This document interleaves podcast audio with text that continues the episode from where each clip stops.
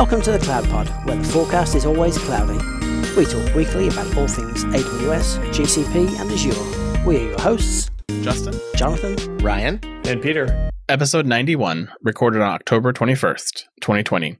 The Cloud Pod hashes it out. Good evening, Ryan and Peter. How's it going this evening? It's going well. It's going well. Happy Yeah. to be here. Yeah, well, unfortunately, Jonathan's not here. He's got some other things going on this evening, so he he uh, apologized to listeners and said, "I'm sorry, I can't make it, but uh, he'll be here next week." Yeah, it happens. And then you know, next week Peter won't be here. Then the week after that, Ryan won't be here. It's, it's hard to get it's hard to get quorum sometimes in quarantine. Well, it's been a busy week here in the cloud world, but mostly because uh, HashiConf happens this week. Uh, HashiConf, of course, being the HashiCorp annual conference, uh, as well as all the other conferences this year, digital version. and they announced several things that we should talk about here because they are relevant to all of our cloud friends out there in podcast land. The First two, actually, is the HashiCorp cloud product, which only supports Terraform, really, uh, now supports Vault is generally available and Consul in a public beta.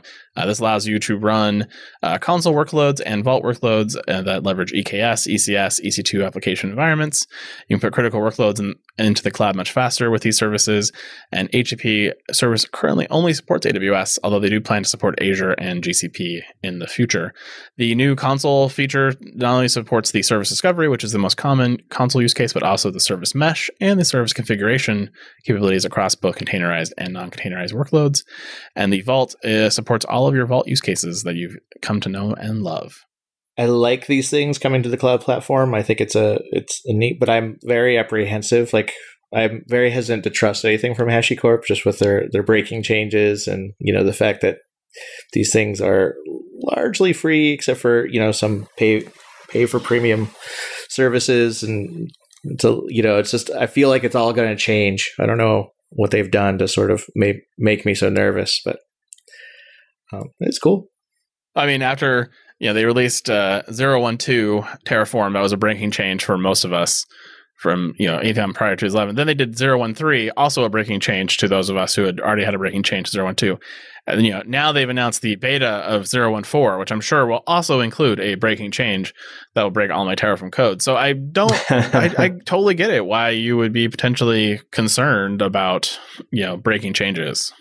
Well, and their breaking changes are are not the obvious ones, right? Like they they they tell you what the breaking changes are between, you know, 012 and 013, but that what they don't tell you is all the other stuff that they change that breaks things in unpredictable ways. Like the way that they look up external providers, for instance. Usually you could reference those locally and you could have a custom provider that you're referencing, but then they change the whole namespace and now you have to, you know, basically reconfigure your existing providers or, or stand up an external registry for your providers in order to, to use a custom provider. And they don't mention that anywhere. It just stops working one day.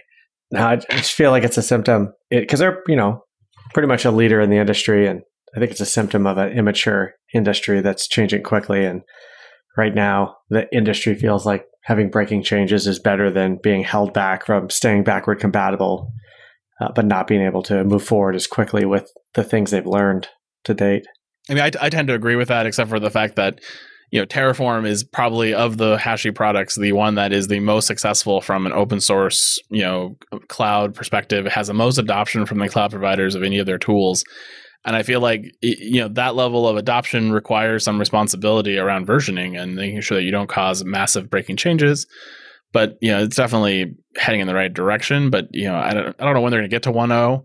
But you know, the fact that Consul's already 1.9 Vault, I think, is nearing 1.0 as well. Like they have a lot of products that are already 1.0 products, but you know the one that everyone uses the most and everyone knows them for is still 014 or 013. It's so weird, isn't it? yeah, it's really bizarre. It's so- I I think even Nomad is like 1.4, and who uses Nomad? Yeah. And a large part of their conference was devoted towards some of that decision making, right? Trying to communicate out what they consider a 1.0 release and why these things aren't 1.0 release and and you know and the the fast breaking changes and and that and I kind of feel like if you if you have to spend, you know, a large portion of your your conference kind of running you know PR against the fact that you're sort of breaking a whole bunch of the community. You're sort of doing things wrong, and like I get it, they're enthusiastic and they're they're bought in and they they believe it's you know the right way to do things, but they're also you know like maybe need to evaluate, take a look in the mirror that they're working too hard selling it versus just doing it in a way that's not so disruptive. Well, since I mentioned uh, 014, let me talk about the 014 beta. It does have several feature improvements, including security, visibility, and stability enhancements. There's three or no, four major things that you should be aware of. The first one is they have included a sensitive input variable and derived sensitivity. So this allows config authors to now mark input variables as sensitive and have those values redacted from the Terraform console output. This provides a tool for practitioners to suppress the outputs of values from Terraform and infra pipelines into systems that may not have the same controls around logging and monitoring. So this is actually really great. If you're using Terraform plan and you're putting that to a logging system, you may have accidentally exposed variables. So this now fixes that problem for you uh, in a great way. So I'm actually glad this one's coming. This one, this one I'm excited about. The next one in 012, there's a way you can do your Terraform plan. They'll give you a concise diff versus the full diff. And so that'll now be default in 014. So you'll get a much reduced plan, which is nice because it does give you a, a, much faster way to see what's changed between two variable, you know, between this run and that run, which can be a bit daunting if you have, you know, thousands of lines of diff to go through, especially when it outputs everything, even if it didn't change. So that's kind of nice. It'll just be the diffs uh, in a concise way. You can use that already today in 012 if you're already there, if you want to uh, pass the right parameter to that, uh, but that'll be shipped as default in 014. And then the one that's burned me many times is being fixed. The provider dependency lock file. This is the provider dependency lock file can be used to ensure the collection of external dependencies used for a given configuration are consistent. This will help prevent unexpected changes to your infra code base due to inadvertent upgrade of the provider, which always sucks when the AWS provider gets updated and breaks something in some way you can't fix quickly. They updated the random provider and it broke like so many of my builds. The random provider. I was like, oh my God. it was the worst.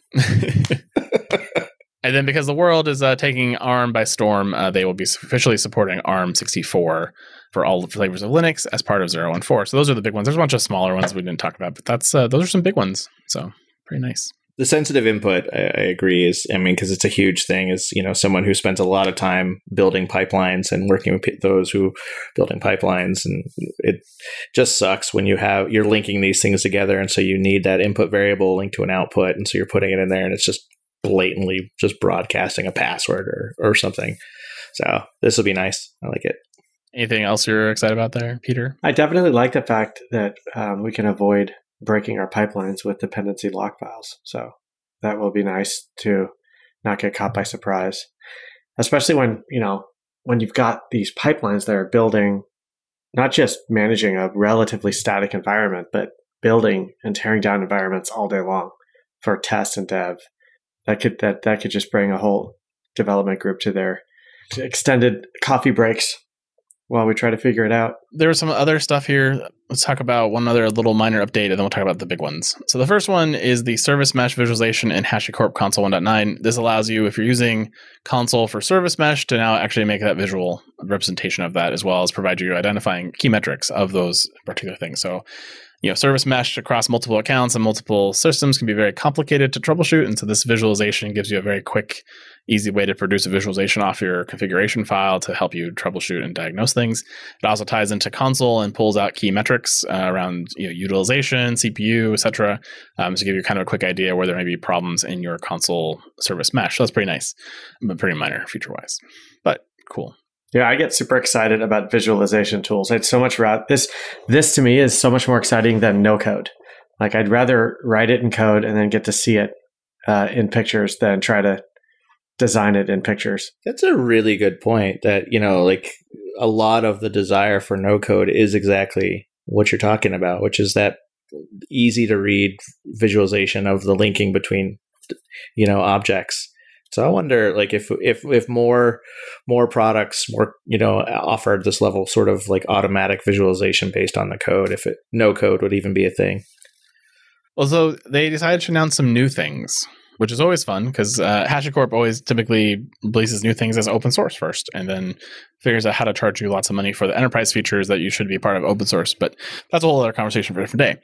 But the first one, uh, you know, we talked a lot about Google's zero access model. We talked about uh, Session Manager and the ability for that to help you connect to hosts without having to have jump hosts or piping out network paths, etc.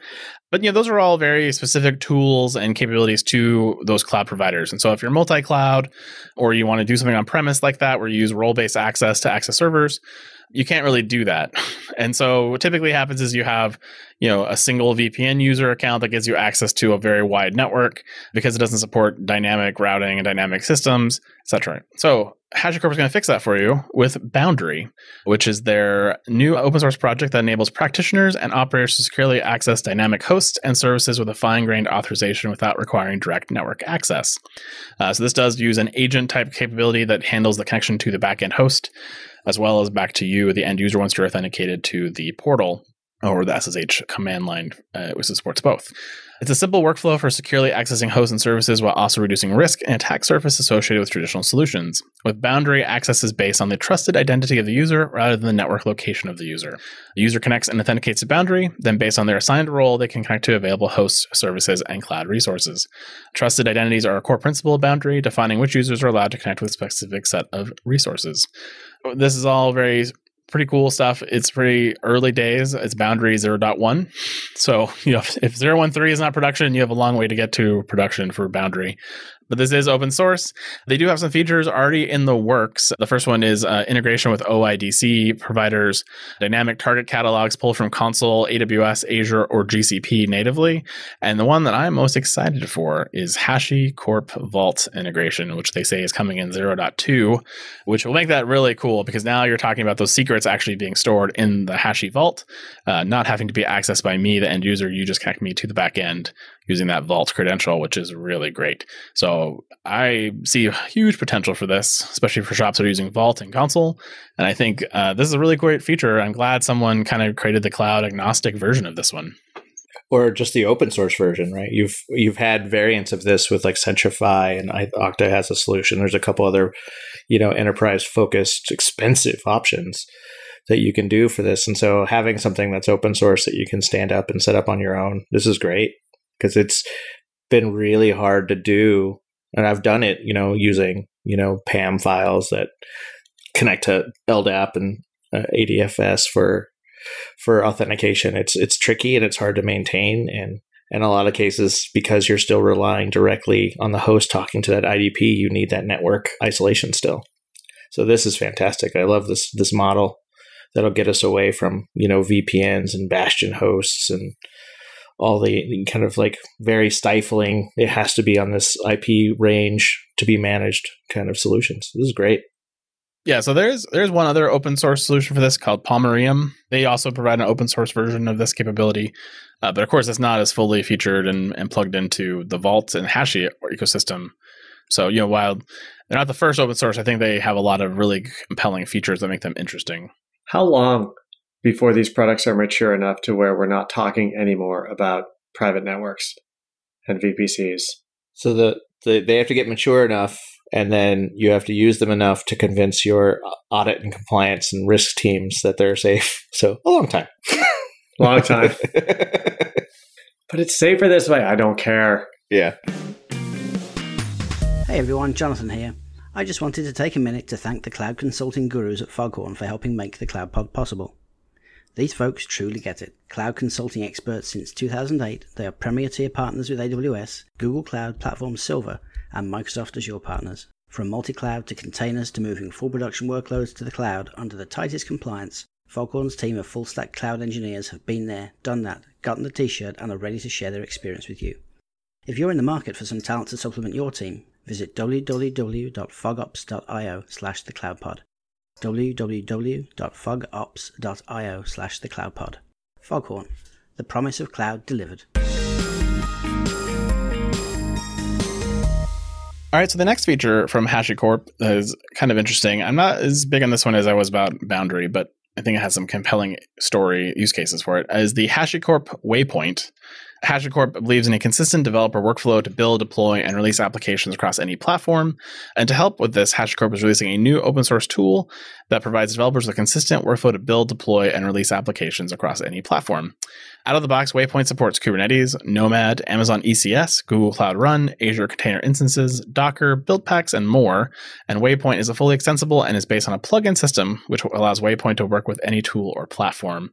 Uh, after deployment, Waypoints provide a features such as logs, exec, and more to validate and debug any deployments.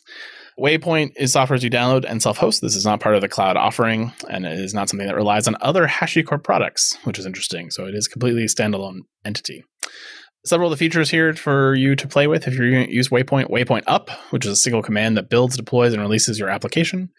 Automatic per app and per deployment URLs, which basically are URLs that tell you if it's been deployed by Waypoint and what the of that deployment was with a valid TLS certificate exec, which you can execute commands in the context of a deployed application. I think this is mostly for containers, but they didn't specify that in the press release. This basically opens a shell in your app for debugging, executing DB migrations, and many other purposes.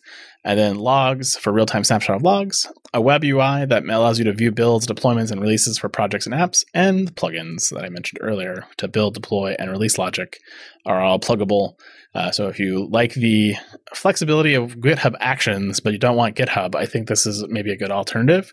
But it's very much a Jenkins competitor in many, many ways. These types of announcements are a dagger through my heart, just because I feel like it's it's moving away from something I found foundationally important to the development experience. And so the more you kind of separate the running of an application from the development of the application, which these systems are intended to do, um, I feel like you're you're doing your application a disservice. You're decoupling from the runtime and anything that might change in that environment. Makes it incredibly hard to leverage third-party SaaS things in a way that makes you know any kind of sense for deployment or management. You know, most of these solutions rely on some other ecosystem sort of managing your deployment, and so you know, in a Kubernetes, you know, land or even Nomad, there's a there has to be a cluster that's hosted and maintained by someone. And so like I feel like, you know, I get the I get the need, I get the want. People want, you know, to develop locally, test the app and then just get it out in production without thinking about a whole lot.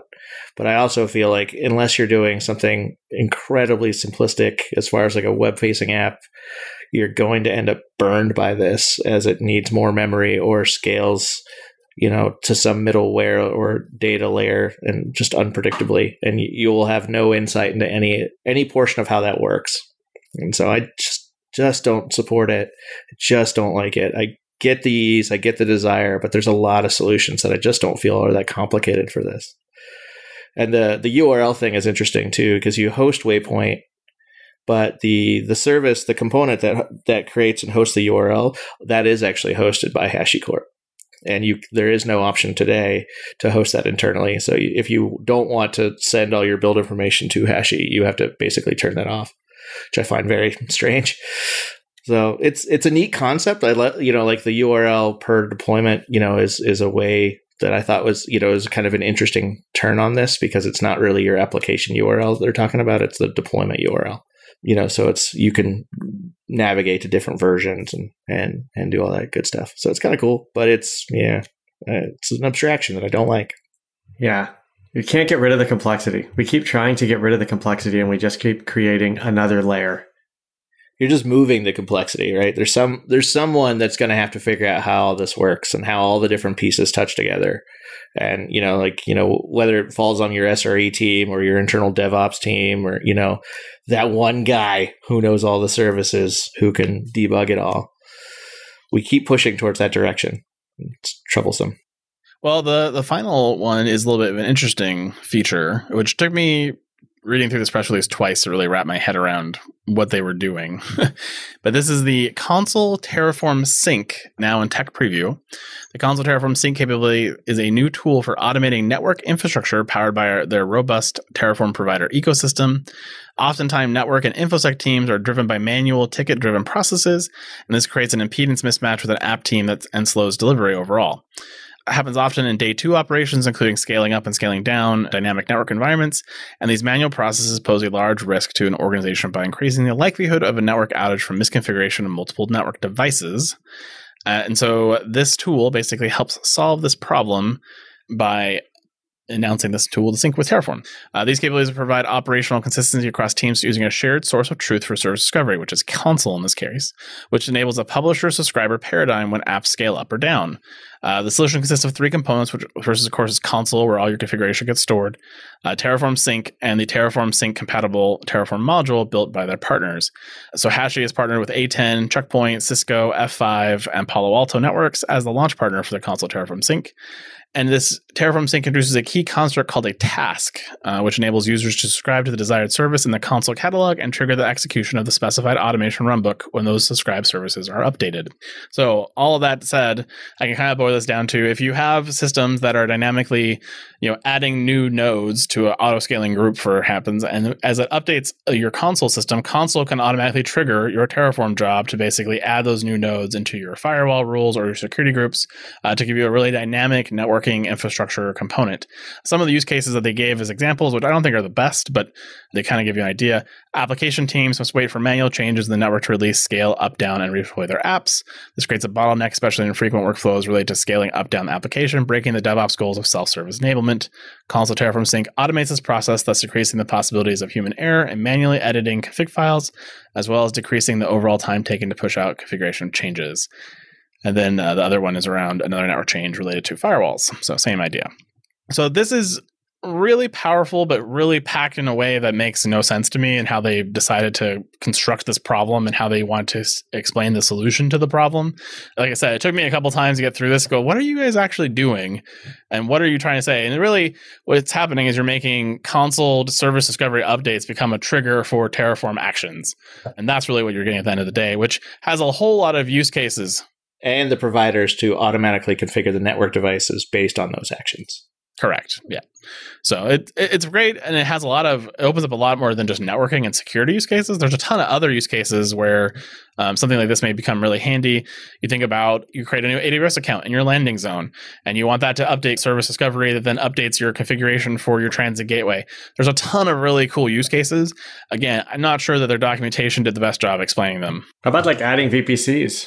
Yeah, adding VPCs like we used to with transit, the Cisco Transit uh, Transit Gateway, yeah. gateway stuff before Before there was Gateway. a real Transit Gateway solution, yeah. Yeah, I mean that was horrendously complicated. So, although it is, it still gives me the heebie-jeebies thinking that the network is just change, just changing, and hopefully those providers are rock solid.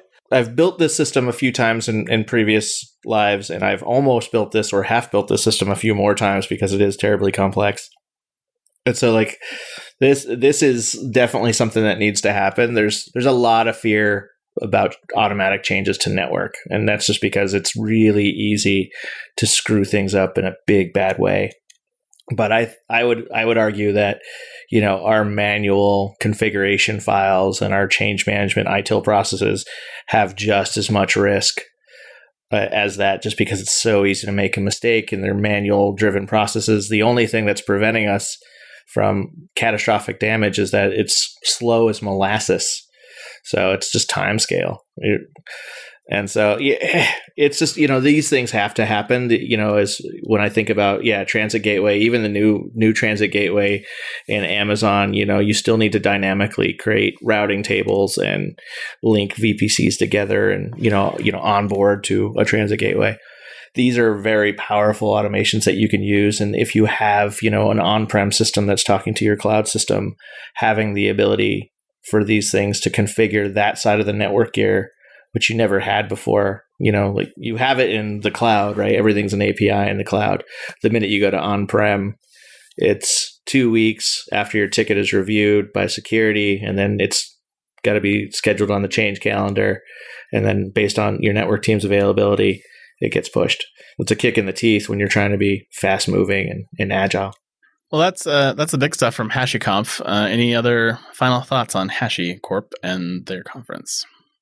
I thought it was a good conference. I uh, attended more sessions than I usually would, and I think that's that's because of their layout.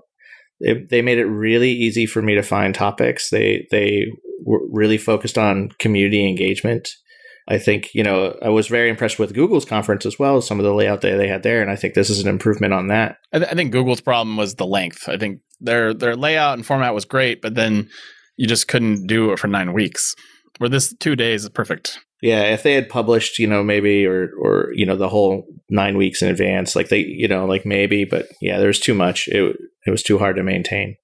But you know, they had digital swag. They recreated a lot of the the elements of of a of a conference, you know, an in person conference, and I thought that was a, a, good move, and I really liked it. They had you know playlists that you could download and listen to. They had themes. They had they places where you can interact with the community you know, when you start thinking about, you know, this might be the new normal for conferences, they did a really good job on making that something that I would look forward to rather than something I'd be compromising and accepting. Well, hopefully Amazon was paying attention and they can incorporate the awesome things into reInvent. So we'll see. But hopeful, hopefully. Well, let's move on to uh, Amazon news because uh, they were still busy while HashiConf was going on. They were busy releasing all kinds of crazy stuff. So let's get into that. First one up is the CloudWatch Synthetics uh, recorder for Google Chrome. This allows you to generate user flow scripts uh, for your canaries more easily with a simple recording action. Uh, every time I've ever tried to use one of these web recorders to do something like a synthetic, it's always turned out terribly well. Uh, not really. Uh, but you know, I'm hoping this one does better.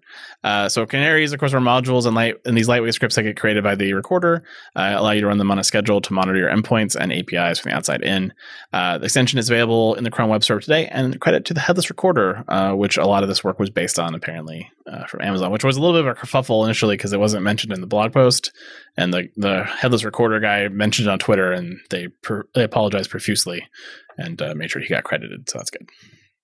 Yeah, I have the same experience with these things. Like you want this to work so badly, right? Because you don't want to, you know, break out Selenium and config this. You just want to be able to like click, click, click, and be done.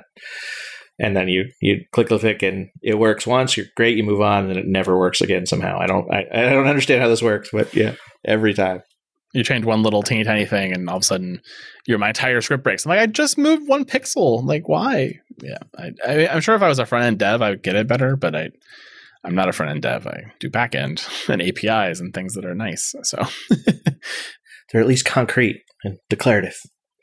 UIs, you know, things move as I change my window size. Yeah, just write the scripts. Learn the code. Write yeah. the scripts.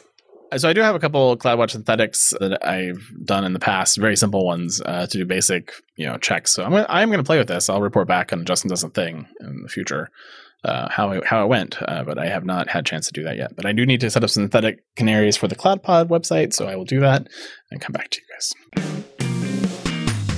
Cloud computing has changed the way we live, do business, and stay connected. With everyone using the same cloud platforms, winning and losing comes down to having the best talent to build products better and faster. So whether you're an aspiring innovator looking to level up or a business harnessing the transformative power of the cloud, tech skills and cloud certifications have never been more important. Cloud Academy has thousands of video courses, learning paths, practical hands-on labs in real-world cloud environments, and tools designed to help teams assess, build, and validate critical cloud skills. Most importantly, Cloud Academy stays agile, challenging you with new content, labs, and tons of features that ensure your skills stay relevant and everyone can level up. They cover everything from major certifications to DevOps, security, and programming languages. Cloud Academy is a cloud training platform of choice for Fortune 500 companies and thousands of tech professionals around the world. Don't just take their word for it. Check out the reviews on G2 and get started now at cloudacademy.com. For a limited time, our listeners can lock in 50% off the monthly price for life. Just put in the coupon code CloudPod when checking out. It's a great way to pursue certifications or just cloud build expertise during this crazy time. Again, go to cloudacademy.com and use the coupon code CloudPod to lock in 50% off the monthly price. Graviton fever is spreading like wildfire at AWS because it's awesome. And, you know, ARM processors can save you a ton of money. They can save you a ton of cost. And so they are giving you better performance for less money, which better performance ratio. And so now Amazon is bringing that capability to their open source databases on RDS. So if you are using MySQL or Postgres or MariaDB or any of the other many, many databases that are open source that support ARM processors already, they most likely are supported by the RDS capabilities. And you can deploy uh, DB M6Gs and DB R6Gs with the Graviton 2 processors. And you can switch existing RDS instances or create new ones via the CLI or the GUI. You can have to see a 35% improvement in performance and a 52% improvement in price performance numbers, which is quite impressive for those of you using those databases. Is that could be a big, big improvement for your user. So do check that out. Do test it before you go to production, but definitely something that I would I'd be taking a hard look at if I wasn't using you know horrible things like SQL Server. You know, one of the things that uh, they also mentioned this week I thought would, would just be a little show, added note here is that they uh, apparently have migrated their 300,000th database uh, with DMS. So they only released DMS in 2016. So in four years, they moved 300,000 databases. That's a that's a big accomplishment. So congratulations to the DMS team on that as well. But now move even more databases with Graviton. I've done DMS and by, I'm a huge fan, even though there's some shortcomings of it. I that thing was rock solid once I once I found the uh, the shortcomings and overcame them, rock solid. It was made a couple migrations super easy. I love that. And it's so much, you know, yes, there are rough edges, but the alternative, way more rough edges. yeah, know, totally. So.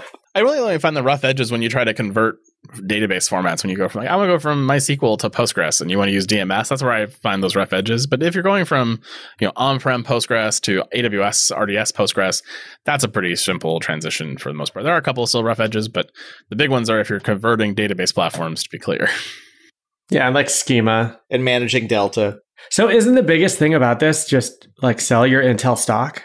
Yeah, that's the biggest thing is you know, between Apple supposedly re- announcing in November their new ARM-based laptops and maybe a couple other things, and now this, you know, with AWS going a big way and everyone else going following the ARM thing, I, Intel's in trouble. I'd sell. I would not buy. And the performance improvements are real. Like these numbers, like I, you know, I have firsthand knowledge now of moving a heavy, a heavy compute workload to this, and it is just amazing. Like you, you hear the fifty-two percent, and you're like, "Oh, that's just marketing." No, I can actually process twice as much data. that is awesome. yeah, uh, like I can, you know, I can demonstrate that, and so I'm moving to, you know, I'm I'm moving to Graviton for a lot of workloads faster than Amazon is actually providing them. I keep running into places and a specific AZs where I, I don't have that option just because they haven't rolled it out yet. Awesome. Unless you need the capacity for scaling, but then it's not so good. yeah, different problem. Yeah. So I think we talked about, I don't know, maybe six months to a year ago, we talked about the fact that Aurora would allow you to automatically increase the size of your disk, uh, which we commented. The shortcoming of that was, of course, that your disk could become 128 terabytes and you'd be paying for that even though you went and deleted, you know, the data that you accidentally put into the table you didn't want. About uh, six months or nine months ago, we talked about uh, Aurora getting the ability to automatically increase the size of your EBS volumes uh, underneath your database, which is great until you screw up and you accidentally insert, you know, 128 terabytes of data into your database, and now you delete it, but you're still paying for that on Aurora. That's a that's a pretty big bummer.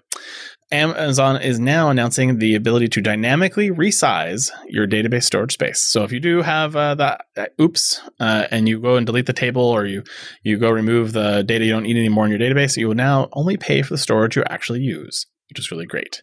Of course, still limited to a maximum of 128 uh, tebibytes uh, and will now automatically decrease when data is deleted.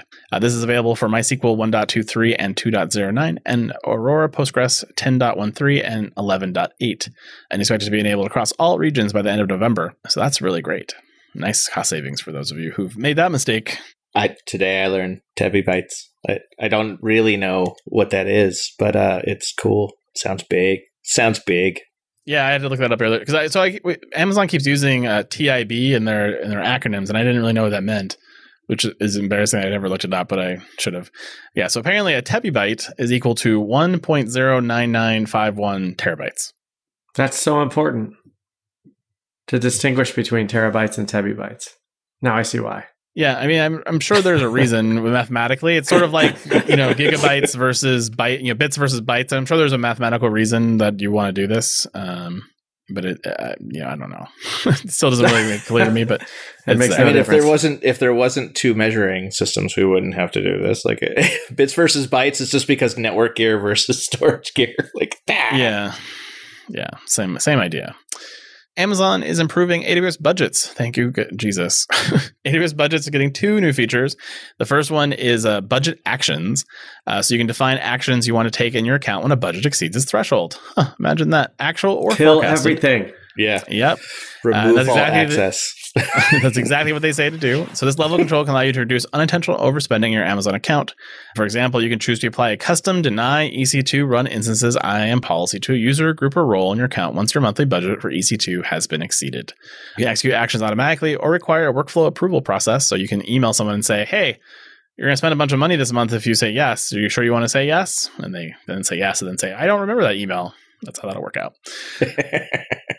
in addition to that, they are giving you a price cut on AWS budgets. Uh, so if you have been using AWS budgets, you know you basically were paying 0.02 cents or 2 cents uh, per budget day.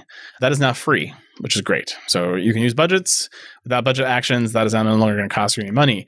If you want to use these new budget actions, though, they will cost you 2 cents per budget day for up to 62 free budget days. And then you can pay for 10 cents for every budget action over the 62 free ones you get. 62 actions enabled budget days will cover two budgets with actions enabled for 31 days for the life of the regular account or consolidated billing family. So uh, if you have that, that's, you get a pretty, for most people, they will fit firmly into the free tier. But for those larger enterprises, you may end up paying a few extra dollars, which I think at 10 cents a piece, they're not too bad. It is kind of ironic though. You you went over budget. Why? Because you spent money on your budget actions trying to stay under budget. that would be pretty funny. I wonder if the action could be to turn off budget actions. It's just turtles all the way down. well, in the ever continuing quest for AWS to kill Snowflake, they've announced another feature that is another building block towards that reality, I think. This is the cross database queries for Amazon Redshift uh, now in preview. Amazon Redshift now supports ability to query across databases in a Redshift cluster. With cross database queries, you can seamlessly query data from any database in the cluster, regardless of which databases you are connected to. Cross database queries eliminate data copies and simplify your data organization to support multiple business groups on the same cluster or for multi tenant type configurations for SaaS applications. Uh, support for the cross database query is available on all Redshift RA3 instance types. And this is definitely going to be a big deal, I think, sometime at reInvent when they announce all these things coming together to make you a very large distributed on demand Redshift sharded beast, which will compete with Snowflake. So I thought this was going to be the announcement for reInvent. I really did. And so the fact that they're announcing it beforehand, you're absolutely right. Like, what what do they have? You know, like because it has been leading up. There's breadcrumbs to let you know that it's coming. Oh yeah, breadcrumbs for months now that you know they're going to do something. So, so I thought this one was it. And so I'm now I'm like, oh, I've I've I've misunderstood. There's something bigger at hand. Well, if there is something bigger at hand, it was very it was very honorable of Amazon to wait until after Snowflake's IPO. This is a really big feature for those of you who use Redshift and had to do these kind of things. It's it's awful to do this. This didn't even get a full Jeff Barr blog post treatment. It just got a you know, eh, we announced this feature. It's there. You can use it, which tells me that there's something much bigger coming because this it's too this is this on its own is a huge announcement, and for them not to trumpet this in a bigger way just makes me wonder what's coming. Yeah, I'm shocked. I'm shocked by this announcement and and how subdued it is. Like it just I it just means I have no understanding of what what whatever they're going to announce at reInvent is going to be beyond my comprehension.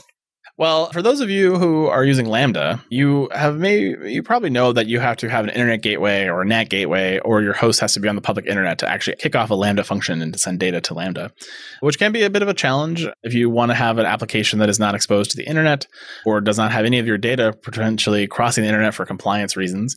And so Amazon is announcing the support for private link for AWS Lambda uh, is now available. You know, supporting private link allows you to invoke Lambda functions securely from inside your VPC or on-premise data centers without exposing traffic to the public internet. Again, this is available for all of your compliance needs, and this is really the big driver for these things. Uh, is available to you in all regions except for Cape Town and Milan. However, those will be coming very, very soon. And standard AWS private link pricing does apply for the Lambda interface endpoints. And know that it does use a ENI in your VPCs to uh, attach to this. Yeah, I mean it's it's a very handy, you know, to have private link for AWS service that you're going to use when you want to just blanket restrict outbound access to an environment. So, which is you know a lot of compliance needs. That's exactly what they do because they want the the sort of big hammer option. Like you cannot get to the internet; it's isolated, and then you get restricted in what you can use. And so this is this is great ad for those teams that need it. And then this last announcement from Amazon this week makes me angry. Amazon CloudFront is announcing the new Origin Shield, which is a centralized caching layer that helps decrease your cache hit ratio to reduce the load on your origin. Origin Shield also decreases origin operating costs by collapsing requests across regions, so as so few of them go back to the origin per object. You know, use Lambda at the edge with Origin Shield to enable advanced serverless logic with dynamic origin load balancing. And customers can use Origin Shield for live streaming, image handling, or multi CDN workloads with a 57% reduction to their origin load. Uh, this is charged as a request fee for each request that goes to the Origin Shield as an incremental layer on your costing. Now, go ahead, Peter. Why am I mad? Because the name that includes Shield makes you think it's a security product. You are one thousand percent correct.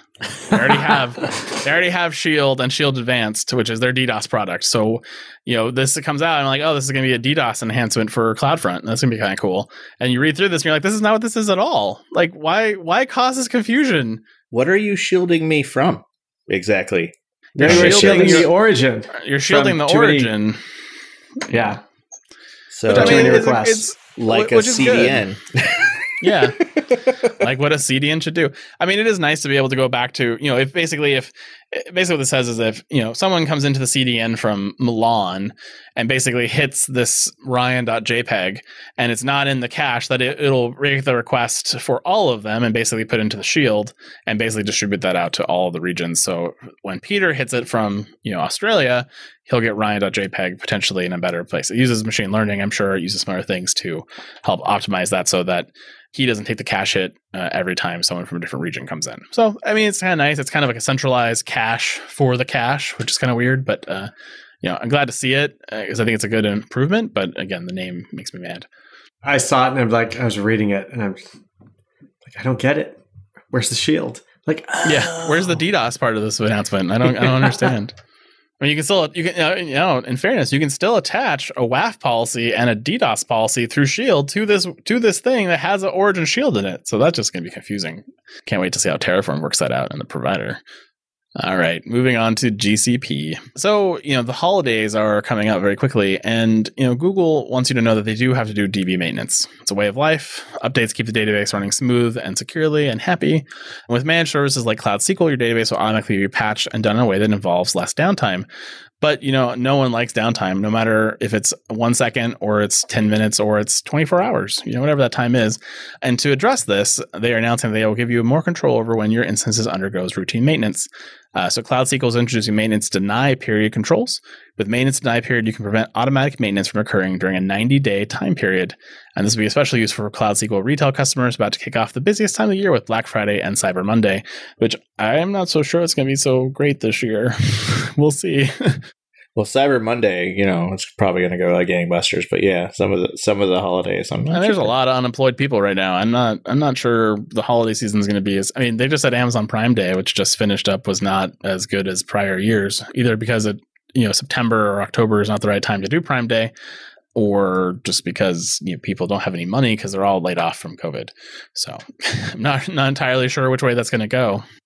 Yeah, because the other effect is that so many people were forced to learn how to shop online through this that it feels like the aggregate population of online shoppers probably dramatically went up during COVID.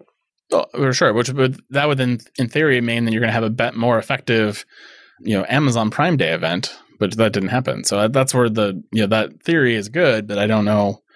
I don't know that's as reality, you know, as much of reality as we hope it is. We'll see. I think it's going to be a rough holiday season for the retailers. We will, we will find out uh, very soon because we're only we're, we're only a few weeks away. Uh, theoretically, even if nobody lost their job from COVID, so many people are not going to be going to parties where they would have to bring gifts to that I could imagine gift purchasing being way down this year. Yeah, so many little patterns that we've sort of have, you know, from sizes of, you know, dinners. Like I was reading an article about the number of turkeys and, you know, the size of turkeys. And like it's, it's interesting to think about the patterns that we're going to change. And it's going to be any number of little things like that. It's going to be amazing. Yeah, they were saying they're they're afraid they're going to have too many turkeys. Which that'll be interesting. Too many turkeys and then too, too big. Yeah. Yeah. That was the that was the interesting part. Was that too big? We always used to get 30 pound turkeys because we had a lot of people coming over. Not going to get a 30 pound turkey this year. I'm gonna get a I'm gonna get a butterball. It's gonna be small, perfect size, like for four people, perfect. Cache is king, as we just talked about with the Amazon announcement. So Google uh, has decided to lower the price of the cloud CDN right before the holiday season. So that's pretty nice. CDN is critical for fast, reliable web and video content delivery, of course, particularly with Black Friday coming up. The CDN may be the difference between a happy CEO and a very unhappy CEO if your auto scaling doesn't uh, help you out. Google is reducing the price of the cache fill, which is basically when content is fetched from the origin across the board by up to 80%, still getting the same benefits of their global private backbone at reduced costs. They've also removed cache to cache fill charges and cache invalidation for charges for all customers going forward. And with this new set of flexible cache capabilities announced, it's now even easier to use Cloud CDN to optimize the performance of your application. So that cache invalidation, removing the charge for that, that's super nice because that's a bit annoying when you you pay for a, a cache invalidation which can cost you a bunch of money if it's a, a big cache. And usually you're already stinging because it's it's sort of you know either a mistake or an artifact of trying to make rapid changes. And so like yeah, this is this is great. I mean, it might be even a little bit better than that shield thing. I mean, it's a price cut, and I don't have to pay for cache filling, and I don't have to pay for cache invalidation. Like that's those are that's that's a money right there.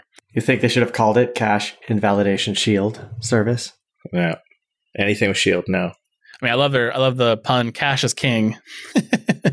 well, GCP has released several new user-friendly SQL capabilities uh, to BigQuery, which means that BigQuery has finally achieved the gracious, uh, highest level of playing field of all NoSQL solutions, which now you've added SQL back to NoSQL. Fantastic. That's how you know that NoSQL has really hit the mark and really hit, you know, come full circle. But BigQuery users can now use table level operations to evolve their schema and prepare tables for new data using the new commands. Things including add columns, truncate tables, Unicode table naming. They also provide you the ability to connect to external storage buckets through SQL and declare scripting with SQL using execute commands and define user functions and duplicate column names and then new date functions, etc. All these amazing things that are all SQL things that you now have available to you in BigQuery. So if you were struggling with BigQuery because you don't know anything about SQL Server, you're now in luck because they may now support your use case. Doesn't support all SQL, but just some. Pretty convenient language to use to describe what data you want out of a table. It is. Uh, there's a reason why is it's it lasted a very convenient long or time. is it just ubiquitous? Like you know, it's just been around forever, and a lot of people know. Even I can stumble my way through SQL queries. Exactly. I've been around forever, and therefore it seems it seems it's very convenient. Is is Vim ubiquitous or is it just convenient? Like, I mean, I think SQL's kind of that same boat of like Emacs and Vim and all these other things that have been around forever. Sed, Awk, you know, they're just they're things that everyone knows because you have to know them, and that's why they exist. And so, you know, when you get into a data structure and you're trying to like, I want to dig this data out. Well, I know SQL. I don't know this new fancy NoSQL language that makes no sense to me. All right. The last one up here for Google is the new Lending Doc AI. Artificial AI continues to transform industries across the globe, and business decision makers of all kinds are taking notice. One example is the mortgage industry, which is close and near and dear to my heart. Lending institutions like banks and mortgage brokers process hundreds of pages of borrower paperwork for every loan. A heavily manual process that adds thousands of dollars to the cost of issuing a loan. At Google, their goal is to understand and synthesize the content of the World Wide Web has given them unparalleled capabilities in extracting structured data from unstructured sources, and they're taking that capability and giving it to you through Document AI. And now, with this very tightly vertically integrated lending doc AI solution built on top of Document AI, uh, Google is delivering their first specialized solution in the realm. Uh, lending Doc AI provides industry leading data accuracy for documents relevant to lending, which includes increased operational efficiency in the loan process, improved home loan experience for borrowers and lenders, and support for regulatory and compliance requirements. Uh, Google partnered with Roostify to transform their home loan experience during this origination using the new lending AI. Roostify is a company that makes a point of sale digital lending platform that uses Google Cloud Lending Doc AI backend. And there's a quote here from Rajesh Bhatt, founder and CEO of Roostify, who I know. The mortgage industry is still early and transitioning from traditional manual processes to digitally enabled and automated. And we believe that transformation will happen much more quickly with power of AI. And if you're going to do AI, you got to go Google. I do think that this is the first time I've seen in an AI article that they've accurately described the AI transformation by calling it artificial AI, because this is OCR and it's scanning documents, and it, there's nothing intelligent about this. It is just digitizing a very manual process, which has a huge, you know, impact. But everything else is buzzword bingo, and it just cracks me up. Uh, reading through this is just like you know it's you're pulling data, usually text data. That's yeah, it. I mean, I, I I can't talk too much about this because this is you know day job territory that I can't talk about. But you know, this is a hard problem, and I will tell you, it's a very difficult problem that many people spend time on in the mortgage space trying to solve. And so, if this helps companies on Google do that, uh, that's a great thing. I think Textract solves the same problem for you on AWS, and there's also AI capabilities on Azure that also help you out in this space. So, the verticalization and really specializing it towards mortgage is really the most interesting part of the announcement. Absolutely. And I think that that's, you know, we see these areas where all of these hyperscalers are effectively developing free software uh, in order to get you c- to consume more of their compute. And when you take this step where you're actually going up that, you know, from like a managed service or or a or horizontally common service across many industry up to a really industry specific service, but it's a huge step uh, for these hyperscalers right now. If they start offering these services, it could make whole industries shed a whole layer of what they thought was their core competency and force them to move up a layer and focus on, you know, customer experience, UI, other other areas of engagement as these like pretty high level software features become commoditized. Yeah. Well, I, I think this this move we're starting to see the cloud providers make where they're starting to create, you know, healthcare Google and healthcare Azure and these very highly verticalized set of solutions that are now are like, you know, here's the playbook for all these things and how to use them in healthcare or how to use them in financial services. I think that's huge. I think that's going to enable the companies who know they want to go to the cloud, but they don't necessarily know how to get there and they don't want to invent the wheel. Like that's not their specialty. They want to make they want to, you know, be an insurer, though they want to be a healthcare provider. They don't want to worry about the right way to do these things. So when I give them a prepackaged garden that gives them what they want and gives them these capabilities, as an enabler to the cloud. So I think this verticalization in, in the cloud providers is going to become a big story in the next couple of years. Yeah, it's it's going to be huge. I mean, just think about. I know you can't do this because of you got to get like if you're a bank, you got to get your go through all the process of becoming a bank. But imagine if they just had like core banking, and then anybody can be a bank, and you're really just your differentiator is really just the user experience in interacting with your bank or the type of loans you can get or the rate you can get. Yeah, it's just huge. I mean, just think about Oracle ERP or SAP ERP solutions, right? They're verticalized towards the vertical. So when I go to healthcare or I go to a hotel or I go to a restaurant and I sell them SAP or I sell them Oracle, it's already done. Like half the work is already there. It's already the business rules, the common things you need to worry about as a hospitality person. That's already there.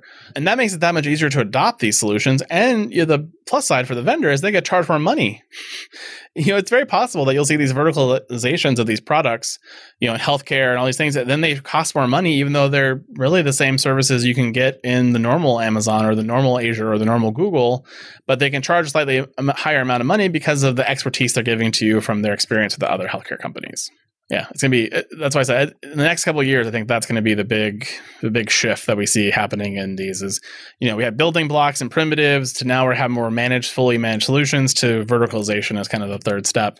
That's really where we're heading next. So it's, it's going to be interesting times uh, as they continue to democratize IT in a big way uh, across these companies. Moving on to Azure. You can now use zone redundancy with Azure Cache for Redis. Uh, by default, caches in the standard or premium tier have built in replication with a two node configuration, a primary and replica host, with two identical copies of your data. Uh, but now, with this Azure Cache for Redis feature in preview, you can now support up to four nodes and a cache distributed across multiple AZs. With this update, can significantly enhance the availability of your Azure Cache for Redis instance, with giving you greater peace of mind. Azure Zone Redundancy is only available to the premium tier of Azure Cache for Redis, You're just making sure you have to figure out premium versus all the other levels of Azure services. And the SLA for Azure Cache for Redis is uh, typically offered at 99.9% SLA. With a new zone redundancy, they'll give you a 99.95% SLA, which is a little bit lower than I expected, uh, to be honest. I figured they would give you a, a four nines availability, but they only give you an extra half for that cost of running basically double the nodes. Well, sandbagging, right? You you want to have a little leeway, especially when you get four nines is like seconds of downtime tolerated, right? So yeah. Plus, that leaves for a, an opportunity for another announcement in three months when you up the SLA to four nines. That's true. I mean, you know how they love to do that. yeah. Marketing genius. Speaking of marketing genius, actually. So we talked about Azure Space a little while ago and how they were coming out with Azure Orbital. They have now wrapped Azure Orbital into a new portfolio of cloud products for Azure Space. Again, that verticalization story coming out again. for use cases such as simulating satellite constellation and providing internet connectivity to edge devices. So Microsoft is going to partner with SpaceX Corp to support parts of this portfolio. And the portfolio today includes Azure Orbital, which we previously talked about here, which is basically the ability to talk to a satellite via ground station or antenna. So if you have billions of dollars to put space rockets into space with satellites and then you want to talk to them, this is a great service for you. If you don't have billions of dollars for a satellite, you can use Azure Orbital Emulator, which is their new service enabling customers too poor to own their own actual satellites with ability to create software replicas of individual satellites or even entire constellations of satellites that they can use as a test bed for validating components before launch. Uh, so I mean, I can just have virtual satellites. That's pretty cool. And then the new Azure Modular Data Center, which we'll talk about as our next story in a little bit. But uh, the company will work with SpaceX and SES SA, which is a satellite provider, to enable communications between the field, Azure data centers, and the modular data centers. We'll talk about in a minute. Interesting to see, you know, Azure kind of said we're going to do Azure Orbital, and now they've really expanded this out to a whole portfolio. So I'm curious to see what else they add to this portfolio over time. Yeah, it's neat to see, you know, so much work into this. Uh, Amazon has their their ground station, and now Azure has this it, for allowing. I guess it's it's democratizing, you know, a little bit. It's going to allow more access for people to play around with satellites and and how it would work, and kind of just get, if nothing else, you know, plant seeds of thought to to you know maybe change the way we manage space communication. So this is this is wild. It feels like it's a a frontier that we're about to breach for some of these things. This is cool. The Register, though, had the headline of the day for this, uh, which was Azure in space. that is fantastic. Uh, the Register always has the best headlines. That's their yeah. their claim to fame. So I mentioned it in the the space article, but the Microsoft Azure Modular Data Center uh, is now available to you. Uh, Microsoft has designed this modular data center for customers who need cloud computing capabilities in hybrid or challenging environments, including remote areas. Leveraging Azure Space offerings and the partnerships, you can extend satellite connectivity to the Azure Modular Data Center anywhere in the world. The modular data center can give customers a path to migrate apps to Azure while still running these workloads on premises with low latency connections to their own data center. And around the world, there are significant cloud computing and storage needs in areas with adverse conditions where low communication, disrupted network availability, and limited access to specialized infrastructure would have previously prevented taking advantage of cloud computing. So, this is a big announcement as it does enable some really interesting use cases. And if you think about outposts, you could see outposts get into a similar situation where they're in a hardened container. It's really the snowmobile, but on steroids. So you can put this onto a truck and you can drive it to your data center. And now you have Azure plugged into your data center. You can put it on a boat and ship it to South America and have it, an Azure data center there. Uh, even if Microsoft says that market's too small for them, but it's big enough for you, you now have that Azure capability right there for you. So there's a ton of use cases. The ones they don't mention in the article, of course, are the military ones, uh, which I'm sure they don't want to talk about because their employees will get grumpy. downplay, downplay. Yeah. but uh, there are a lot of really interesting use cases in oil and gas and military use cases in the Middle East that could take advantage of this capability, as well as you know you think about boats and you know aircraft carriers and all kinds of things where you might want a data center on a boat or just special events yeah, yeah. Special events. So in a previous too. life, you know, this concept has been around for a while, and so like it's it, you think about something like the Olympics or something that happens, you know, every once in a while, where you know, building these like concepts and then just shipping them across the world for, and then shipping them back when you're done. So it's it's super powerful. It's super flexible. It's it was a lot of fun working on a project like this. So it's cool. I'm glad to see it still still needed.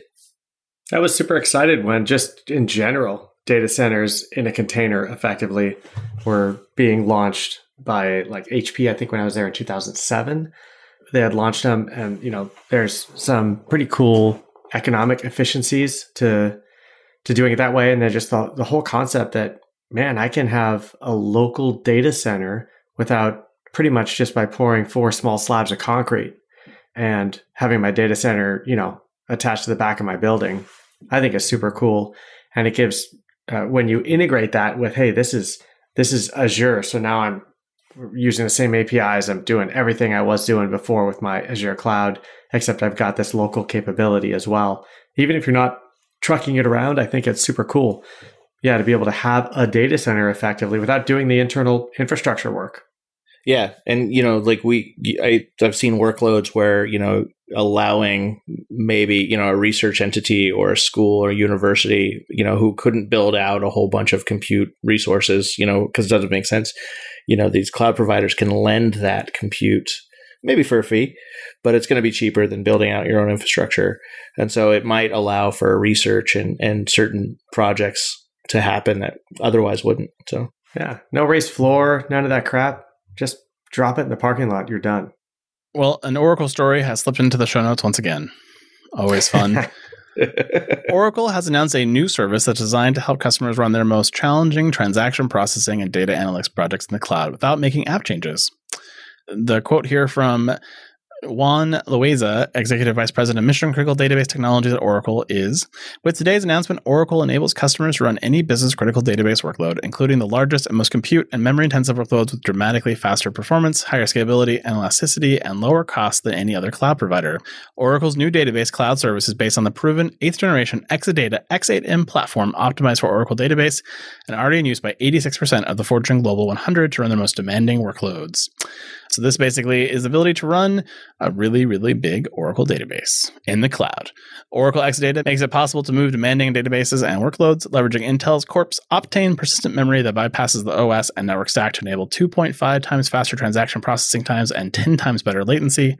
And Oracle wants you to know this is 50 times faster than the largest Amazon RDS instance you can get. Now, I don't know if that's the ARM ones or just the Intel, but that's what they say.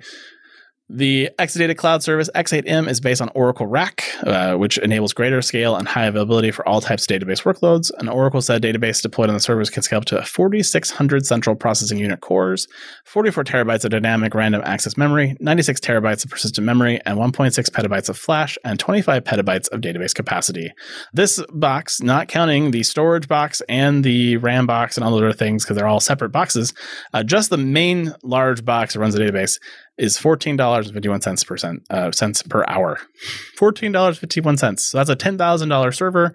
Oh, and by the way, that does not account to the Oracle database licensing you need for it. So this is above my pay grade to run this server. But uh, you know, if you need this kind of capability and you need this massive Oracle database and you don't want to re-engineer it, uh, you can now give Oracle fistfuls of money to make this happen.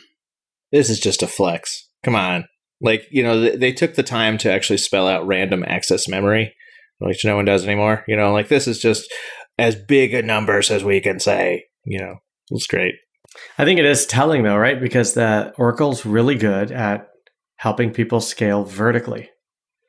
And the reason why they're 50 times faster than any AWS RDS service, I would imagine, is because Amazon is pretty committed to you know, working with customers who want to find ways to scale horizontally. I mean, I was thinking I could run, I could run a whole VMware data center on top of this box. Yeah, why not? I'll just put VMware on top of it. I'll carve up into virtual machines, and I'll have one big, massive failure point that I can now use. The server could is do it. down. until it went until it melted down into you know Which molten server? slag. The- we only The have one. one. The server. The server. And because and because it's Oracle, by the way, I also don't have to upgrade the VMware stack, so I can let the same Oracle, ver- you know, VMware can be the version that I deploy on the first time and never have to upgrade it again because Oracle doesn't do that for me either. So it's there's win wins all the way around this bad boy. I have a recommended new brand for this server. They could call it the mainframe. Indeed, they could. I like it. I do. I do like that. All right, Peter. Well, why don't you take us to the lightning round, uh, where we don't have any mainframe jokes tonight, unfortunately. May- well, maybe we do. You'll, we'll see. Okay, well, Yeah, you never know. Azure Cognitive Services has achieved human parity in image captioning. I mean, if this is your high watermark of cognitive services, that I can tell you that Ryan's looking to the left, Peter's looking to the right. Now Ryan's laughing at me. I don't know that I'm that impressed. I was just thinking about like the captioning, you know, the auto captions for for video, like and like yeah, human parody, good. You know, Emperor Penguin walks by, you know, like no, Audience clapping. yes, There's a new course for Amazon Elastic Kubernetes Service, Amazon EKS, available. As long as it covers how to upgrade from uh, 116 to 118 without having to destroy your entire cluster, I will take this class. No, no, you're you're forgetting the most important part of running Kubernetes, which is telling everyone that you're running Kubernetes. and that you, and that you took the course on Kubernetes too. Mm-hmm. Our costs are the same. Our availability is the same. No, no, no, you don't understand. We're running Kubernetes. AWS IAM Access Analyzer now supports archive rules for existing findings. Perfect. So all those things that the the automatic analyzer found, I can just ignore them now by archiving them. Ah, I, I was thinking more along the lines of you know when security says you know who changed this setting, I can now go back and prove to them that it's been that way for four years because I set up this analyzer four years ago that told me it was that way. yes. you approved it 46 times. Amazon RDS for Postgres supports concurrent major version upgrades of read replicas. And the question I have to ask is who really wants this? Because that's a terrible rollback. like Yeah, like there's some bad life choices here. I think there's options here. Aren't there options for leveraging this when you're doing I, I would think there's options to do to do upgrade paths with less maintenance window time and more testing. If you're upgrading the read replica and then you could test against it and then you can flip to it. But that's not what this is. This is this is about you know if I have three nodes in a cluster, it'll upgrade all three of them at the same time. So you do have reduced downtime. Oh, just read replicas. I bet somebody wants it. I want it. I'm going to use Yeah. it next time I can just to do it. Yeah. Those who want to live dangerously. I'll let you know how it goes. I'll let you know how it goes. AWS Glue crawlers now support Amazon DocumentDB with MongoDB compatibility and MongoDB collections. Sorry, I got drunk. Every time you said Mongo, I had to drink. All right, Fluent Bit Connector for Azure Storage is now going to support Azure Data Explorer streaming. Proving that the only true big data problem is dealing with my logs. It's one of them. Port forwarding sessions created using Session Manager now support multiple simultaneous connections. I'm so glad they fixed that use case because I was really disappointed that I couldn't accidentally go to the wrong tab and drop the production database before. Now I can. So thank you for that. I really appreciate that. Nothing, Ryan? You're not Nothing. happy or sad or medium? well, Or indifferent? I, I'm still just blown away that I can now do port forwarding without actually having an active SSH connection. Still, just it's like magic to me. Living in a new world with I unicorns mean, getting and getting wizardry. SSH to properly proxy is magic too. But yeah, That was quite painful. Good point. I know. thing is bad on Linux and Mac though. Tried it on PuTTY. That's oh, that's that's a whole Ah. other thing. Impossible. It's doable. I, I had to figure it out though. It was it was a bit tricky. I was not impressed. I was like, really? This is how PuTTY does proxying? Like, sweet Jesus. yeah, I would do that. I would do that with SSH, and I f- swear I would do the same port forwarding configuration 27 times in a row. That wouldn't work, and then it would work.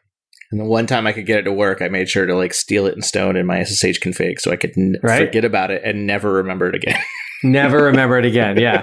hmm AWS DataSync simplifies initial setup for online data transfers. Which is what you'd think it would do from day one. Be simple setup for online data transfers. So nice. They finally achieved their narrative dream. No, well, any sync process where you're moving data from one place to the other should initially start off as very hard to manage and then get simpler over time. That, that's the that's the process. Well, AWS Systems Manager Patch Manager now provides a catalog of all patches for Amazon Linux. So, first of all, what were you doing before? But worse, are you now going to tell me I need to patch things I don't even have installed because I didn't apply the patch? Like, oh, you're not running uh, OpenSSH 4.3, so you need to patch for it.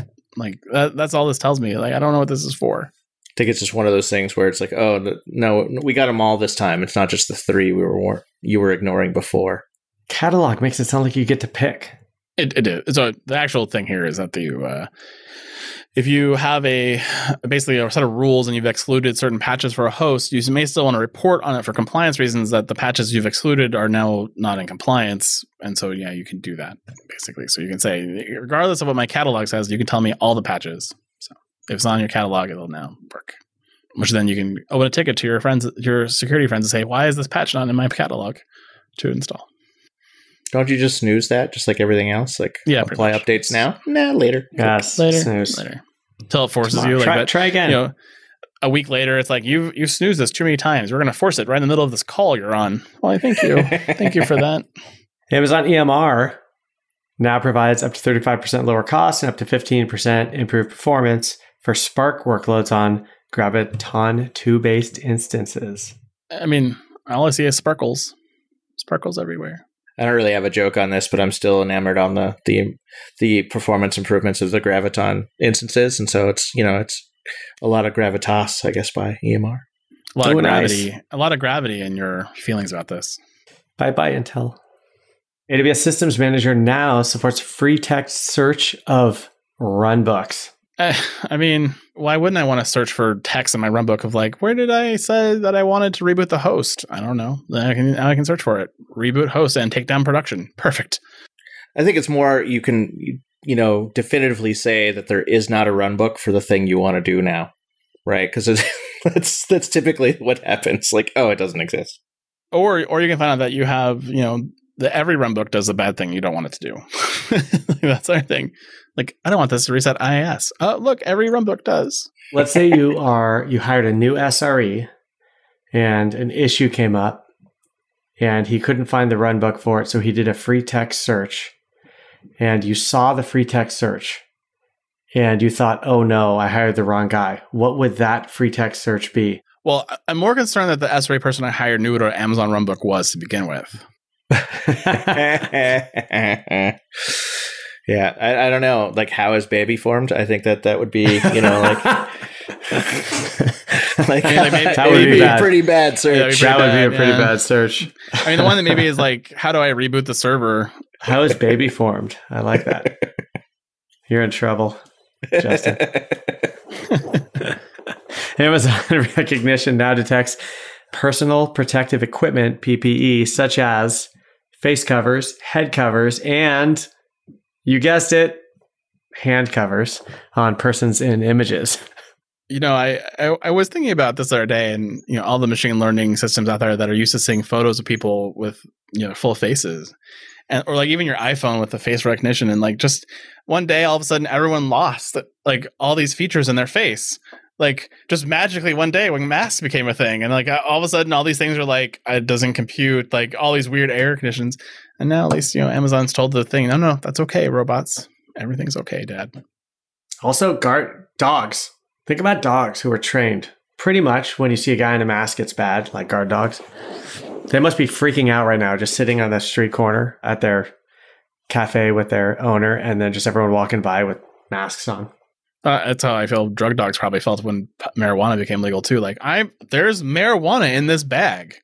Like, It's- it's you fine. need to do something. You know, you're you're the cop. Arrest this man. And you're like, yeah, go along, sir. And they're like, I'm supposed to get a treat. I'm sitting down. There is drugs in that bag. Yeah, Yeah, look. I'm sitting down. That's hilarious. No, I look forward to the day where my iPhone will will work again because I'm wearing my special mask that indicates that only me have access to this phone. I'm, I'm sure what'll happen because they didn't do it with the iPhone 12s is that iPhone 13 will have brought back the li- you know because on the new iPad Airs they have added a little fingerprint reader on the power button. They'll do that in the iPad 13 or the iPhone 13 right after you know vaccines come out and we don't have to wear masks anymore. Yep, I'm specifically not buying the iPhone 12 so that I can have that feature in iPhone 13. And I do look forward to the fact that I no longer need it because we can all run around without wearing protective I mean, I'm, a I'm an Apple lemming, so I'll be buying an, an iPhone 12. Yeah, Apple upgrade program. true true to form. Yeah. I let you buy it and maybe you'll sell me on it, but I look at the 5G coverage and I'm not I'm not into it yet. The 5G, uh, according to all the reviews, the 5G is the least important feature. The camera uh, upgrades this year are pretty amazing, apparently. They, they do say that every time the cameras the camera technology does get more amazing over time. It is quite wild like what you can do. Like what you can what an idiot like me who knows nothing about aperture or light or anything and how good a picture like some bumbling fool like myself can take a great picture because of the technology. I love it. Without some ridiculous thing that weighs 16 pounds and has a monster lens on it. It takes 45 seconds to autofocus and take a picture, you know. Yeah, it is incredible. That is it for lightning round. I desperately want to know what the answer to how his baby made is. And so I'm get, I'm giving it to Ryan, even though I set him yes. up for it. would you like to Would you like to change in the show notes uh, that from four to five, Ryan? It feels good when you I do would. it. I, I would. I did not from good. behind. Yeah, you're only two behind on Jonathan. I know. I, I, do technically think that if I added up the number of weeks left in the year, I'm not sure any of you can catch up to me. I'm not entirely sure. That's okay. It's a race for second place. It's like Formula One, you know? Yeah, that's fine. Mercedes has locked it up, but we're still watching to see the midfield and how they finish up. Well, that is it for another fantastic week in the cloud. We will see you guys all next week here at the Cloud Pod. Have a good night. Bye, everybody. And that is the Week in Cloud. We'd like to thank our sponsor, Foghorn Consulting. Subscribe on iTunes or wherever you get your podcasts and tweet us your feedback at hashtag thecloudpod. Or join our Slack channel, go to our website, thecloudpod.net for sign up instructions.